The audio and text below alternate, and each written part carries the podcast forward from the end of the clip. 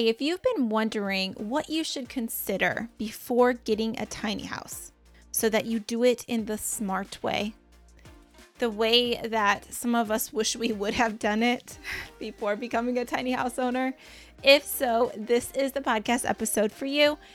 Hello, I'm Angela Barnard, and I'm excited that you're here. This is the second episode of the Tiny Home Dream podcast, where we're all about helping you make your tiny home dream a reality the smart way. All right, so in this episode, I'm going to give you seven things to consider before getting a tiny house. Here we go. The first thing, like I said back in episode one, was to consider your vision. Consider what you want your life to be like, what is important to you, what do you want to do with your time?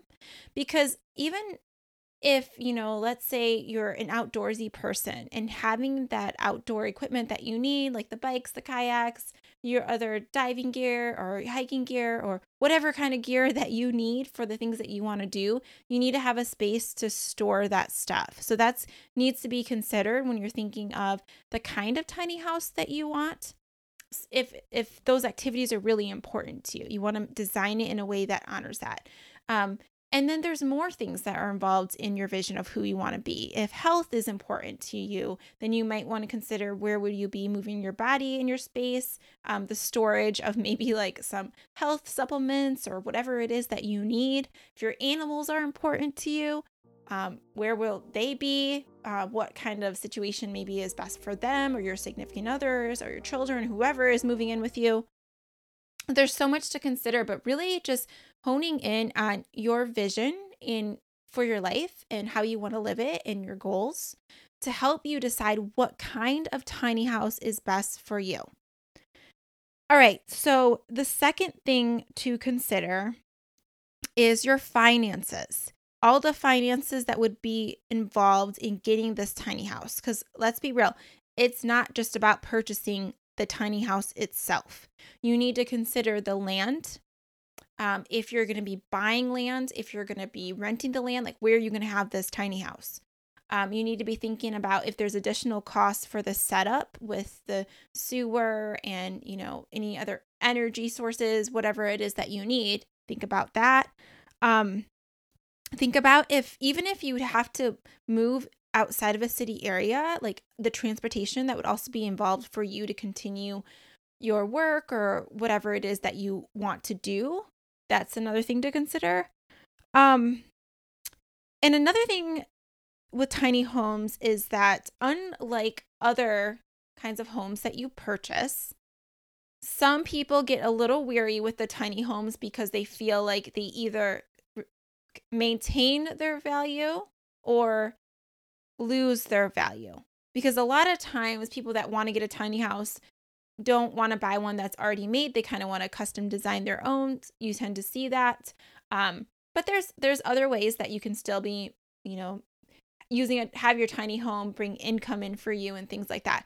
But you want to consider this because when you buy another home, another kind of home can go up in value, but that has a lot to do with the land in the location of it going up. So with a tiny house, it's different. So you just want to consider that. Um, that it's that it's okay that maybe I don't know how to say this right that you might not make as much money from it as an investment unless you're doing you're finding other creative ways to make the money. All right. So um clearly that's not my area of expertise, but it's just something to consider. And then I just recommend that you create a budget and you also price check things so that you know what makes sense on like how much a tiny home is going to cost. Like go to multiple builders and see what they're selling it for versus just going with one that you find first. Um, also checking to make sure if you're moving your tiny house in a certain place or you want to that just double check to see what the rules are related to the kind of tiny house that they would like there. Um, even I'm uh, moving on to the next thing is insurance.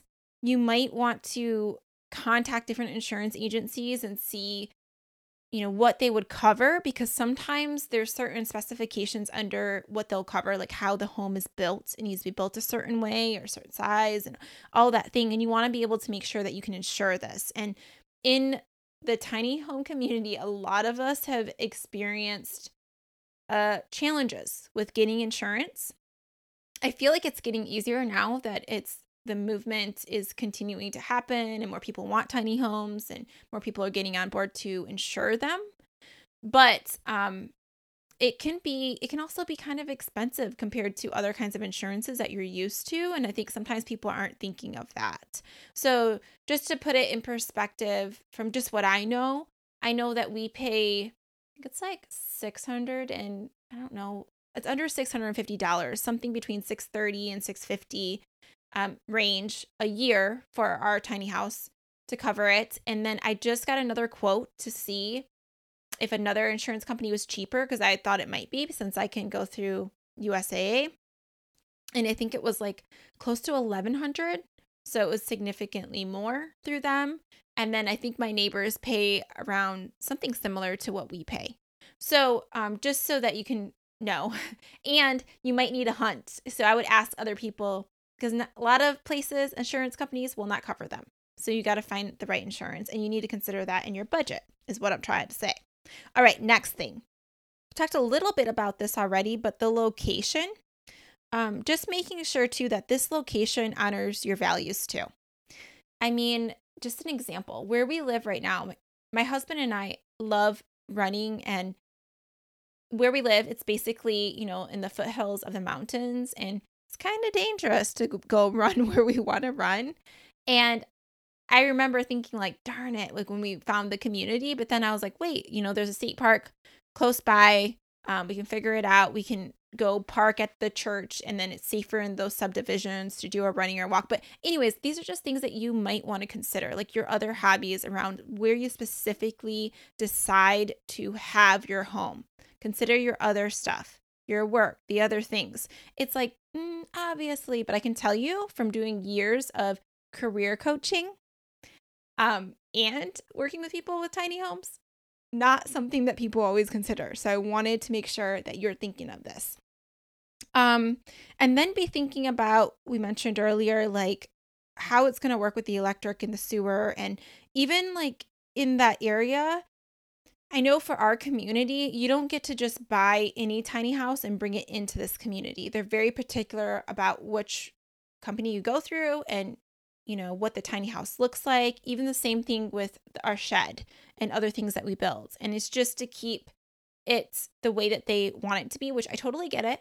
But that's stuff that you want to know. You want to do some research on so you can make you can plan accordingly with finances because you might have to pay a little more for something than you thought you would have, you know, like a shed or something else that you might need. Um, also, be thinking about that. If you need the storage, make sure that the area that you're at, you're able to build the storage that you need.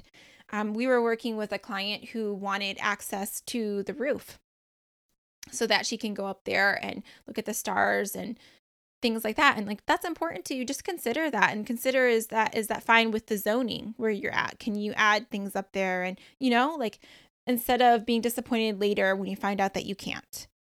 Um another thing to consider is the climate and that has a lot to do with how you're going to build your tiny home you know like if you're in a really hot climate and you're sleeping in the loft upstairs like my husband and I do you might want to consider having additional windows to allow the airflow. And think about the cost of what you would need for air conditioning units. Um, you know, in a cold climate, thinking about just even your lifestyle around like if you're going to be spending more time indoors, you know, do you want that? Are you okay with that? Um, or what other what are you going to do to make sure you're getting yourself out of the space? Um, how do you make sure that your pipes don't freeze? and stop the cold air from coming like I guess from the ground and there's and there's a lot of new stuff that you can get with heating in the ground and just things that you want to consider. And even if you want to move your tiny house in the future, is it set up so that you can move from a hot to a cold climate or vice versa, you know?